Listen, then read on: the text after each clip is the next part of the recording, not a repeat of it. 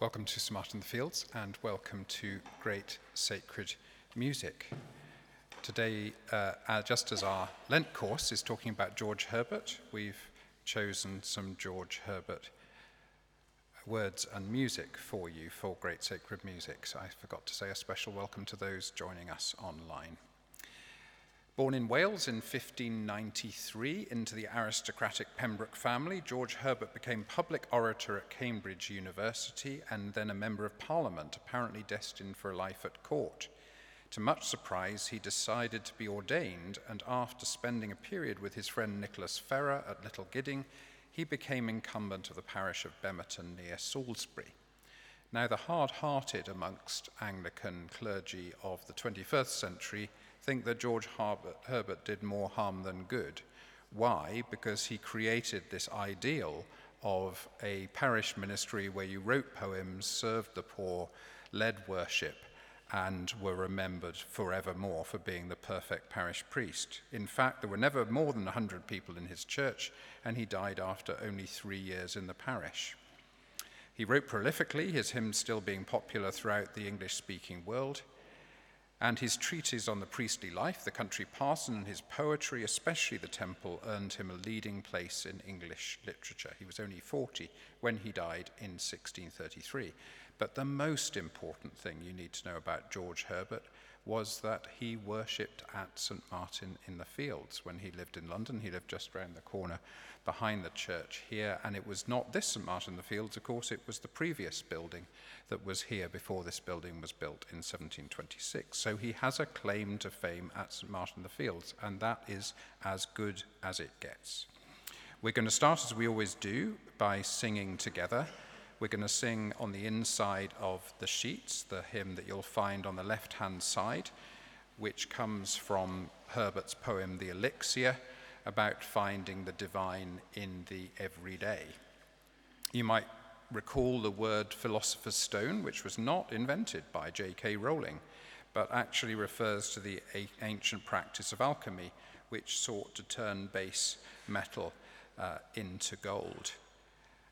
Perhaps the best definition of prayer, certainly that I know, is uh, was verse 2 of this hymn A man that looks on glass on it may stay his eye, or if he pleaseth through it pass, and then, then the heaven espy. The whole theology of icons is contained in those four lines. The West Country tune that we're going to sing, Sandys, was first published in William Sandys' Christmas Carols in 1833. So this poem was written 200 years before the tune to which it's usually set. We remain seated. The voices stand and lead us as we sing, Teach Me, my God and King.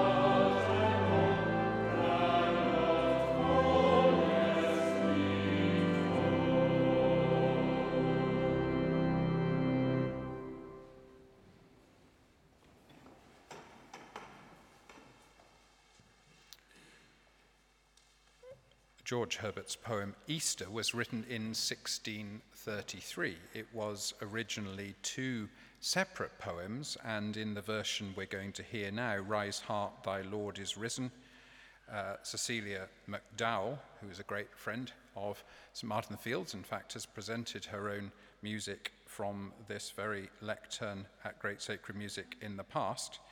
Uh, she takes just the first part of the original 1633 poem. It's a poem, of course, about Easter. The title rather gives it away. Uh, and what she portrays is Christ stretched out in death on the wood of the cross, becoming God's instrument, almost like a violin string, playing a melody of love to the world. The heart responds to the melody by joining with it as instrumentalists join together in consort to make music. But since none can sing this tune perfectly, a further strand needs to be woven that of the Spirit who makes up our defects with his sweet art. So it's a whole Trinitarian theology of the cross and of our response to the cross and uh, Christ's resurrection, a remarkable poem in just a few short lines. Let's enjoy Cecilia McDowall's version of it now.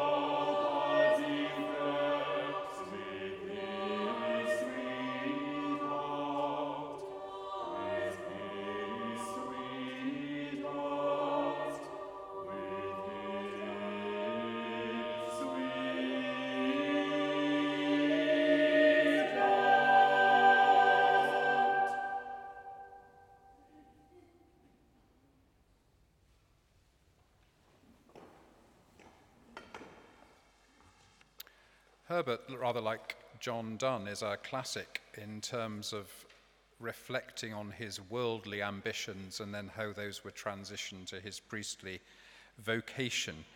He said, I can now behold the king's court with an impartial eye and see plainly that it is made up of fraud, titles, and flattery. Are you listening, King Charles? And many other such empty, imaginary, and painted pleasures, pleasures that are so empty as not to satisfy when they are enjoyed. So, any courtiers with us today? Sorry, that's the deal. None of George Herbert's poems were published in his lifetime, but he bequeathed his poems to his friend Nicholas Ferrar, and within 40 years they'd gone through 13 editions, total of more than 20,000 copies, which was a startling publication run in the mid 17th century if you reflect that most of the population were not literate. We're going to hear um, now uh, Bob Chilcott's setting of Evensong. I, I don't know if uh, George Herbert was familiar with the tradition of Ignatius Loyola and the uh, Jesuits and the tradition of the Examen that started about 100 years before he was writing his poems. But in many ways, this poem is a bit like an Examen, and those of you familiar with the genre will know that that involves the practice in the evening of reflecting on the day and reflecting and cherishing those moments that brought joy and gladness and reflecting those other moments that took you in a different direction. Well, in this poem, Herbert asks himself what he's brought home at the end of the day in response to God's love. He describes himself as having run, but only to no obvious purpose other than to be like wind or a bubble or foam. But God says it is enough. He asks which shows more love, God greeting us in the new day or taking us as we are at the end of it. Then he recognizes that the whole day is filled with God's love, and with that, he falls asleep in his bed. Then we're going to hear perhaps uh, George Herbert's most famous poem, Love Bade Me Welcome, in a contemporary setting by Judith Weir. The scene is a banquet to which the poet is invited. He holds back, afraid of going in. Love continues to invite, asking the poet's reason for withdrawing. The poet says he's not worthy. Love insists the poet is worthy. The poet continues to doubt. Love takes the poet's hand and reels off terms of endearment. The poet continues to draw back. Love continues to turn the tables on the poet. The poet, like the prodigal son, says, I will come and serve, but love says, No, I will serve you. And the poet finally gives in. Let's enjoy these two contemporary settings now.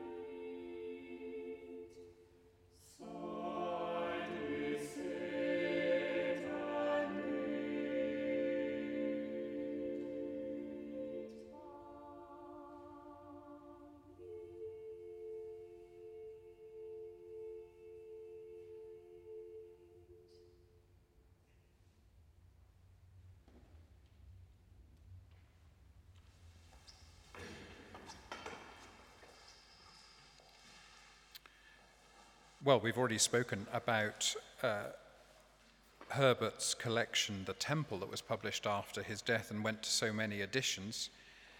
The God of Love My Shepherd is, based on Psalm 23, is the only psalm in that whole collection, which is curious given how much before the days of Isaac Watts in the early 18th century hymns were dominated by the singing of the Psalms. The 23rd Psalm, as I'm sure many of you know, speaks of kindness, goodness, care, and mercy, but it doesn't actually mention the word love. It was Herbert that introduced the word love into the 23rd Psalm, and we can't imagine the 23rd Psalm without it, even though David or whoever wrote the 23rd Psalm didn't include the word himself. And when, when Sir Henry Williams Baker wrote The King of Love, My Shepherd Is, to include it in the first edition of Hymns Ancient and Modern, in 1861 he followed suit.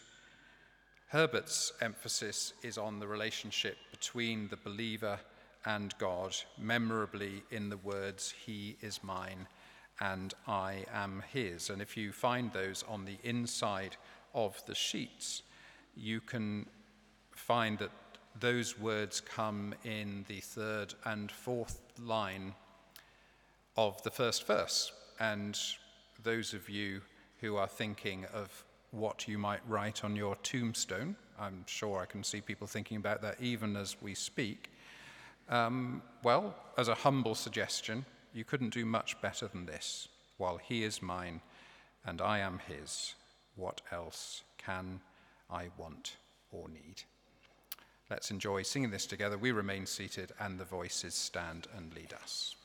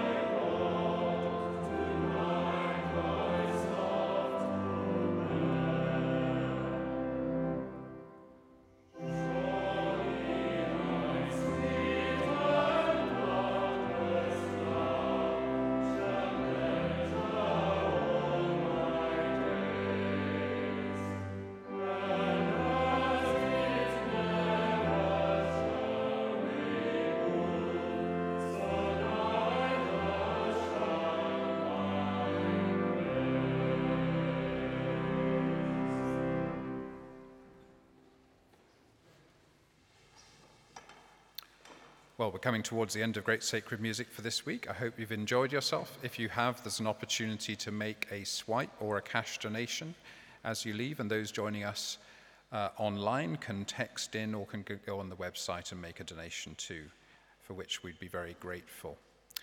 Next, uh, this coming Sunday, we have our sister program Choral Classics, where we are finishing our fourfold series on Lord of all hopefulness, this time Lord of all calm. And at the next Great Sacred Music, we will be looking at St. David. Now, uh, I should also say that we've got a special treat this Sunday at 10 o'clock at our uh, worship service, our parish Eucharist, because we have Steve Chalke, who's the leading Christian social entrepreneur in the country, coming to talk about his vision for schools and his vision for a new politics. Not that anyone's suggesting we need a new politics, you understand. We're perfectly happy with the current one. But it's nice to hear that people have got ideas of where we should be going as a country. We're going to finish with a succinct description of George Herbert's understanding of both authority and holiness. Let all the world. When Herbert, on his deathbed at age 39, gave the temple to Nicholas Ferrar, he gave it this inscription Tell him he shall find in it a picture of the many spiritual conflicts that have passed betwixt God and my soul, before I could subject mine to the will of Jesus my Master, in whose service I have now found perfect freedom. Desire him to read it, and then, if he can think it may turn to the advantage of any dejected poor soul, let it be made public. If not, let him burn it, for I and it are less than the least of God's mercies. Well, I think we're all pretty happy that he didn't burn it. And certainly Bob Chilcott and Judith Weir and Cecilia McDowall have made a living out of it, so they're probably pretty glad too. In this originally a poem, then a hymn, and now an, an anthem, Herbert explores four contexts in which God may be praised. He begins with heaven, the throne of grace. He then turns to earth, the scene of Christ's incarnation. He proceeds to the church, where God's name is recognized and celebrated. And he concludes with the human heart, the seat of sincerity and truth. Thanks for joining us.